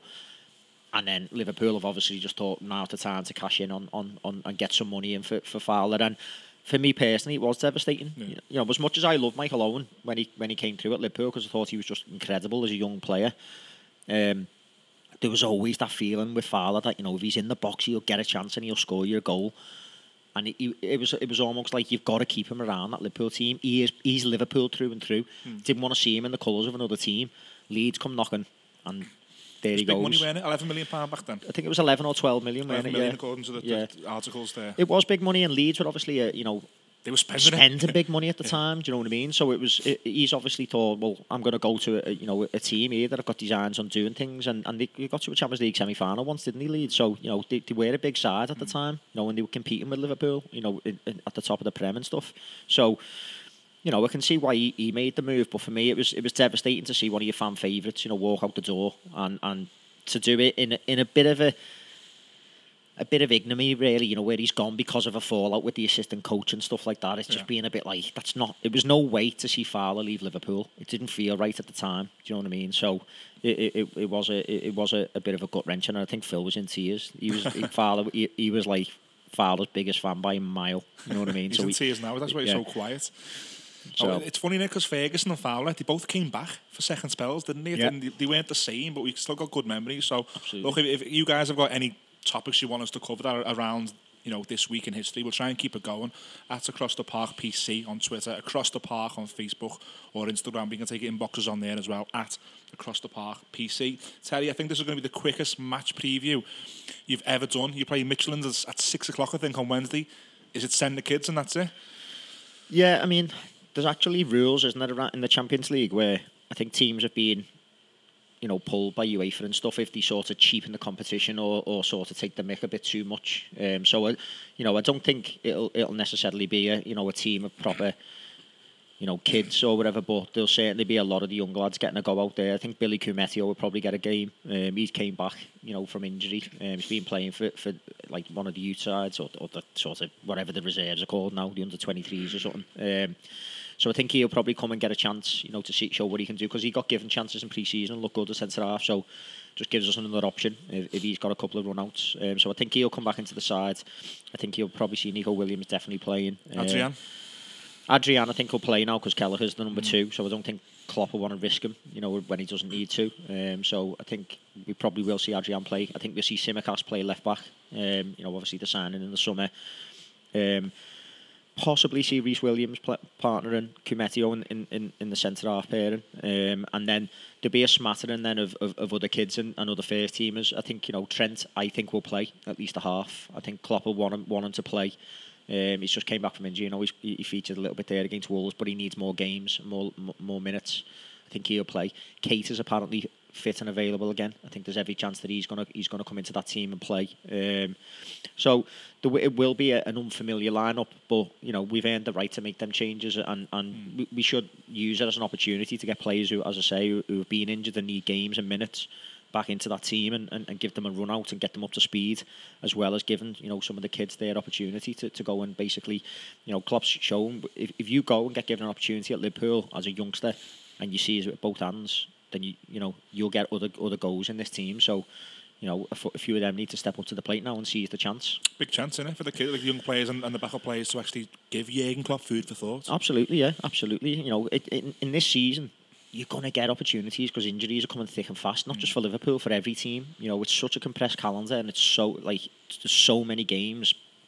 Players are going to get injured. So you've got to take every opportunity you can to basically put yourself in the frame and say, well, I'm here. You know, yeah. count me in because if you don't, you won't be around at Liverpool for long. You know what I mean? This is this is this is the time to do it. So it is a big opportunity. It's a big stage. You know, the gate, there's no pressure on them. They can literally go and express themselves. You know, and and, and, and get the job done. And it's a good op- a, good opponent to do it against. With all due respect, Midtjylland look you know very lightweight in, in terms mm. of like quality wise in in a Champions League. So you know, it's a good opportunity for these young players to go out there and, and, and show what they can do. And, and, and as you say, even even the established, well, first team squad players that aren't mm. really getting games like Keita. You know, he should be running the show. He should be absolutely running that midfield if he comes into that against someone like Midtjylland. So he's got to he's got to start showing because if he isn't, if he doesn't, there'll be talk about him getting linked away in January. I tell you, and and also next summer if anyone's even interested in him, because that's how poor he's been as a Liverpool sign at the moment. You know, so he needs he needs to he needs to step up to the plate interesting game to watch. Um, I won't ask you for a prediction because I think it's it's unfair. But Judge, we'll move on to, to our game. We, we play Chelsea on Saturday night, eight o'clock. Uh, we're recording on Monday. We've both entered the ballot. We haven't had the results yet. Let's just say we both hope that we're having a very substantial meal on Walton Road Wetherspoons before the game yeah. and going the game together. But let's let's talk about the game. Um, Chelsea are currently third in the league, two points off top. No mugs. Re- really tough game for Everton. And we don't know whether Seamus Coleman is back. If Seamus Coleman is back, does that mean Alex Iwobi goes left wing back? What, what, what, you know, there's a lot, lots of questions here. What are the answers? Who knows? Yeah, we, we, we obviously spoke a little bit about it um, when we were reviewing the Burnley game. It's it's a massive dilemma for the manager now because there's no doubt, in my opinion, that, that we were more balanced in that four three three shape. Um, but I, I completely understand and can only accept the reasons why Ancelotti is, is sticking with the back three because of from a personnel point of view you know, he feels like we've got 11 better players on the pitch that are, that are in more comfortable positions. But it, it's it's so hard to, to preview this one, having not known, one, as I say, whether Coleman's going to be fifth, but two, more more significantly, whether the manager's going to go revert back to the 4 3 or whether he's going to stick with the, the 3 3 or 5 at the back, whichever way you look at it. Um, all, all I can, I suppose, all I can do as a fan is is is state my preference, and, and that for me would be to play 4-3-3 and, and play a, a, system that currently our players are more comfortable with. Um, Does that mean Iwobi comes out if Coleman's fit? Godfrey um, left back and Coleman right back. Oh, it's, it's a really tough one. It would have to be. Yeah, I could only I can only say there's no way whatsoever that a, that even a ninety percent Seamus Col ninety percent fit Seamus Coleman doesn't play. Mm, I agree. Um, the only thing you, you could potentially throw in the mix is is Woody you know, do the same again and drop James Rodriguez back and play a Iwobi up, Iwobi up with as, as one of the three. I don't think so. I would like no, I'd like to think not because 43 is pretty much exactly what Chelsea will play, um, and their three will probably be Kovacic, uh, Jorginho, and Kante, and that is a very combative midfield and, a- and a midfield that will dominate possession uh, and off the ball if we play James Rodriguez in there. If we get a, a determined Andre Gomes, as one of one of our listeners called him before, in in the midfield, we've got a chance of of mixing it with those three, and, and we've got the athleticism to, to you know to go toe to toe with them. So I'd like to think if if, if Coleman is fit, that unfortunately for, for Alex Iwobi, who's had a decent few weeks in the side, he'll drop to the bench. Um, I would I would definitely stick with uh, Ben Godfrey at left back for the reasons that I said before that he, he's shown against Burnley. Although Burnley, you know, are not blessed with outstanding talent in those wide positions, but they've still got. You know, there's, there's still a Premier League side, and, and like you say, Ben Ben Godfrey was given man of the match at the weekend. You'd have to stick stick with him. I suppose, in that left back position.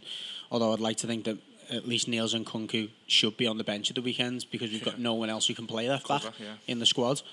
Um, but yeah, I, I, I don't know. It's it's it's it's a tough one. Um, so, looking They've at only, they've only lost. I'm, I'm sorry. I'm, I'm looking at my phone. The league table. They've only lost one, but they've drawn four. So that's Mm. been their downfall, where, where they've drawn a lot of games. What I was going to ask you is, you've mentioned their um, personnel. What, what you'd like to see? How would you like to see us go at Chelsea? Is that the right phrase?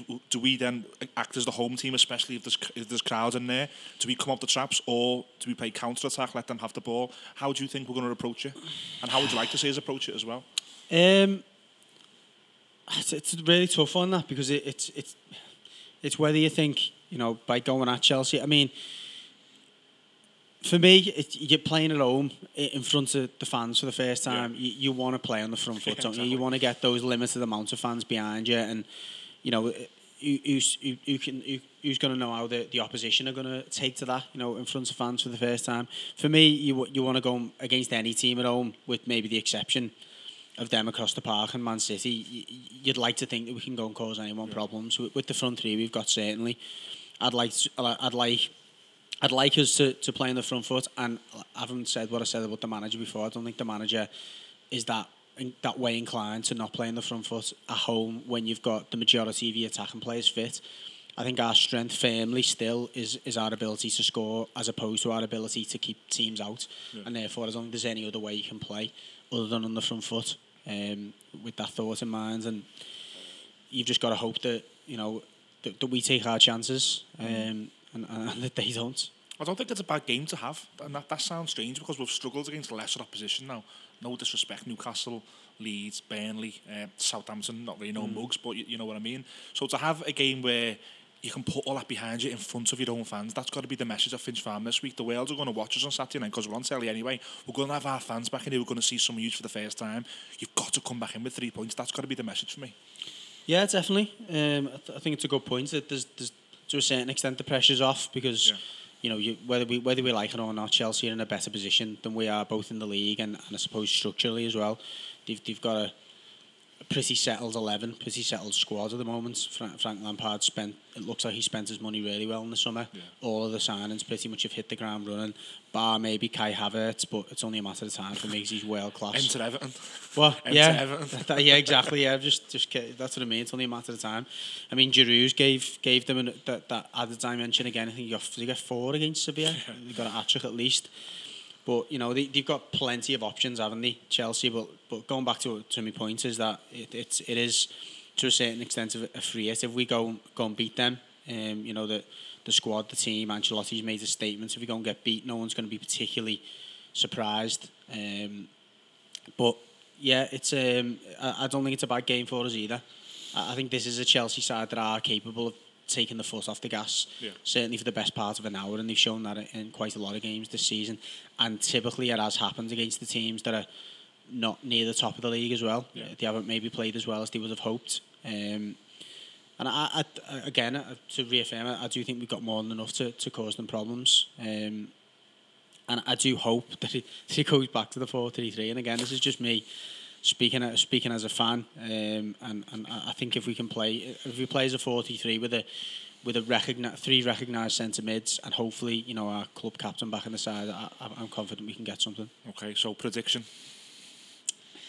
Um, uh, you know what? I, just to point out to everyone, I did say that my, my head was telling me a draw against Burnley, and, and obviously went for a narrow narrow victory.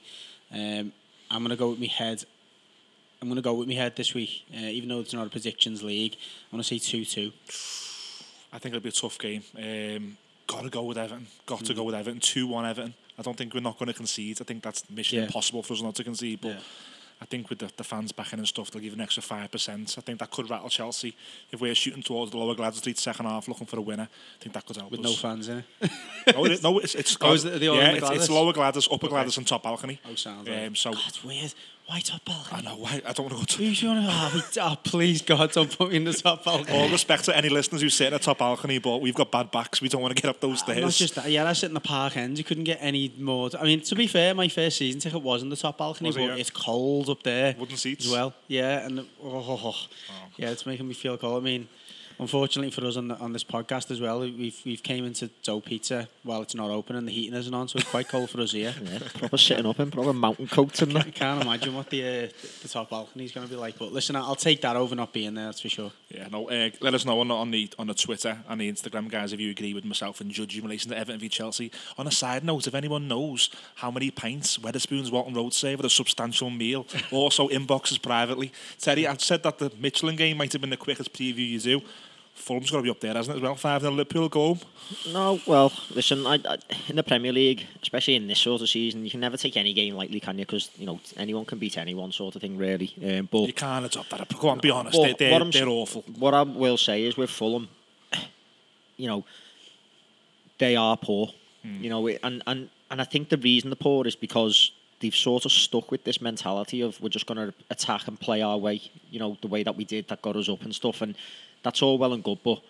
When you look at the results that they're putting on the board, you've got to be more pragmatic than that. And they just keep persisting with the same sort of thing. It's like, let's play it round at the back. It's like, well, I hope they do carry it on this week. Do you know what I mean? Because if you play around the way that they play around at the back, when I've watched them this season, I'm like, you're nuts. you know what I mean? You haven't got capable players good enough to be able to do Yeah. it. And I think, you know, the likes of Mane, Firmino, Jota, who might actually get a game, might get a start in this one, I think. Um, give I, I, with with them sort of players, and if you think you're going to be knocking it round, you're nuts, you're crazy. You know what I mean? Because the way that we press from the front, we'll seize on them all day. You know, So with all, all the, all the talk of games are coming thick and fast, and your manager won't go into it, but he's been very adamant on, on you know the times of kickoffs and the amount of games.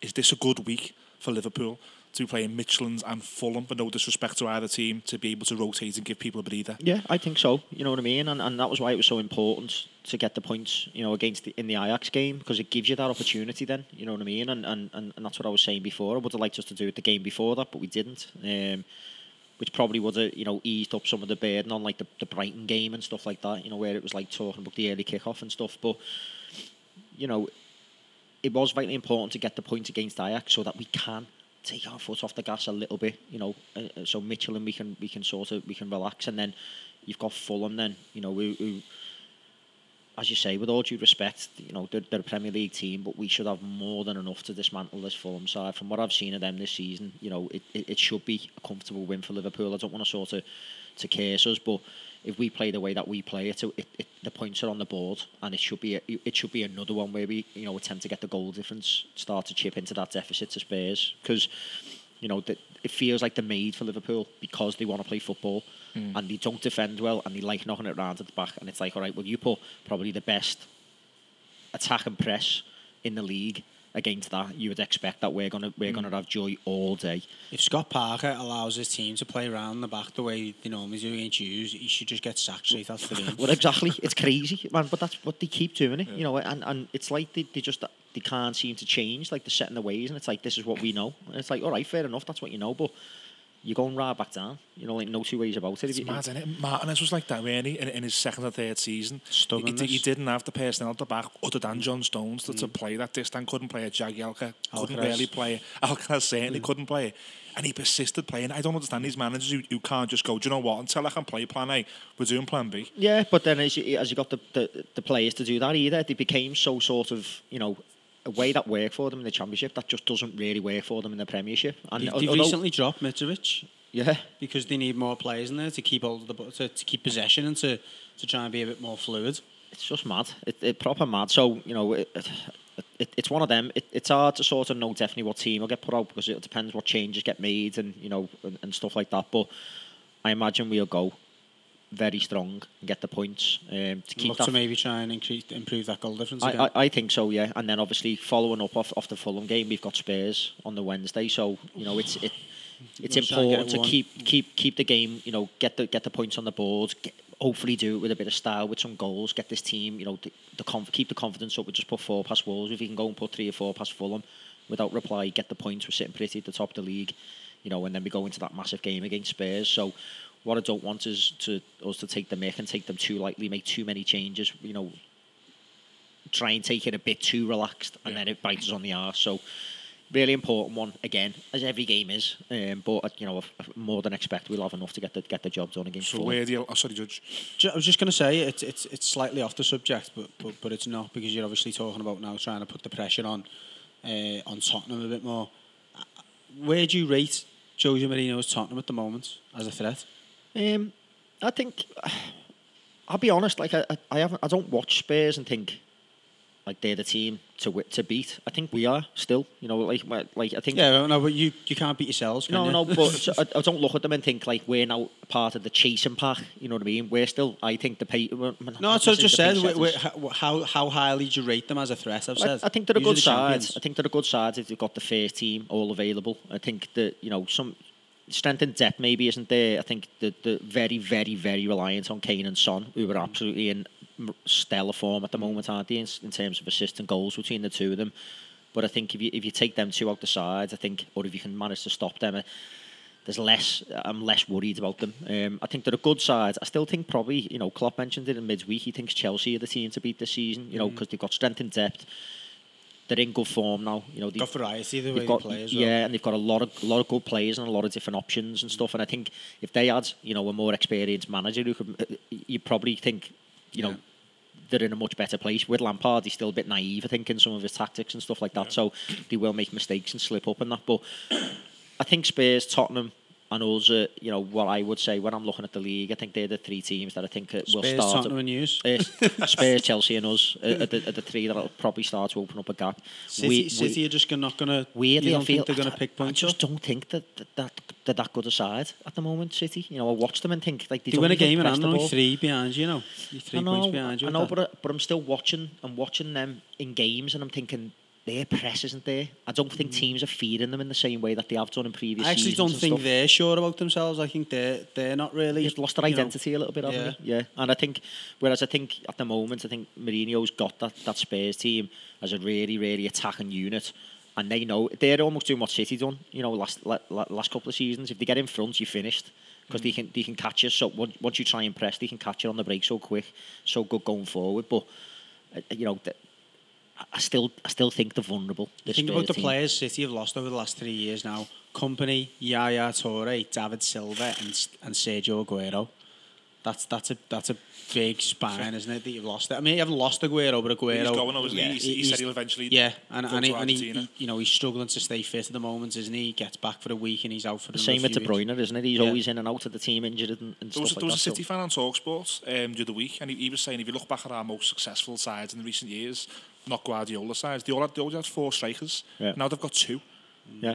But, He, yeah, he does, exactly, he's not a yeah. fan of having loads of strikers on the books, is he, Guardiola? No, none of the clubs he's ever done that. He, he used to play a lot with like a 4-6 at Barcelona where wouldn't even Yeah, have a striker. Yeah. So, And then you look at the backup options. You know, the, the, who's the lad that they lost the um, the left winger, who, who, who I thought was boss. Sane. Sane, yeah. You know what I mean? Let him go, didn't he? Yeah. Yeah, they let him go, and you think like, you know, that, that next string behind are they as good as some of the ones that they had in the last season or two. So as good as City, you know, they could just easily go and put a ten game winning streak together, and then we're talking about them as as challenging again. But when I've seen them this season, don't hold that same fear, and and I, I think Spurs and Chelsea are the two that I'll be looking at, thinking, you know. They're going to be probably up or there or thereabouts at the, towards the back end of the season. So vitally important that you know we, we go into that that Spurs game having taken all three points against Fulham. Do you want to give us a prediction then for Fulham v Liverpool on Sunday? Uh, I'm going to say Liverpool 4 0. Oh no, at half time more like. well, guys, that, that brings us to a close of the episodes. Like you've heard, we hope you've heard a lot better quality over here in Dough Pizza. Um, great offer on as well, Judgy at Dough Pizza. Kids eat free midweek in December. It's fantastic. I need, I need to go and lend some kids to come down and get some more of these pizzas. Four pound margaritas this this week as well. Four pound margaritas. Four pound margaritas. margaritas for collection or, or eating. I think it's because um, their birthday I think is a, of Dough Pizza. So yeah, if you're if you're in the Litherland area or Birkenhead area or St Helens, then you can grab a Yeah, I was going to say margarita 106 Bridge Road in Litherland. Um, get down to Dough Liverpool whilst we're in tier two. Massive, massive thanks to them for having us. Uh, doepizza.co.uk as well. Terry, our last across the park extras, last three have been blues. That's all going to change, isn't it? We, we can't really reveal any names because we never like to do that, but we've got some reds pencils in, haven't we? There is some Reds pencils in, yeah. Um, so really looking forward to recording one, well potentially two this week. Um, certainly, we definitely got one in the in, in the bag to do um, on Wednesday. So hopefully, you know, the Reds will start to get some a, a bit more content on the extra side. As we've said previously, you know, it's always a bit more difficult to get ex Liverpool players for whatever reason, but you know, we have got two. Um, which I, I think you know the Reds will, will enjoy. Um, so yeah, really excited to, to record them. Oh, big names. Even me as a blue, I look at that and go, they'll, they'll be great content. Um, guys, no thanks for listening. Myself, Judgy. Myself, Millsy and Judgy. I'm wishing I'm you. You're looking that good. You're looking that good in the flesh. Myself, Millsy and Judgy, Terry and Phil. Thanks for joining us. We will see you again next week.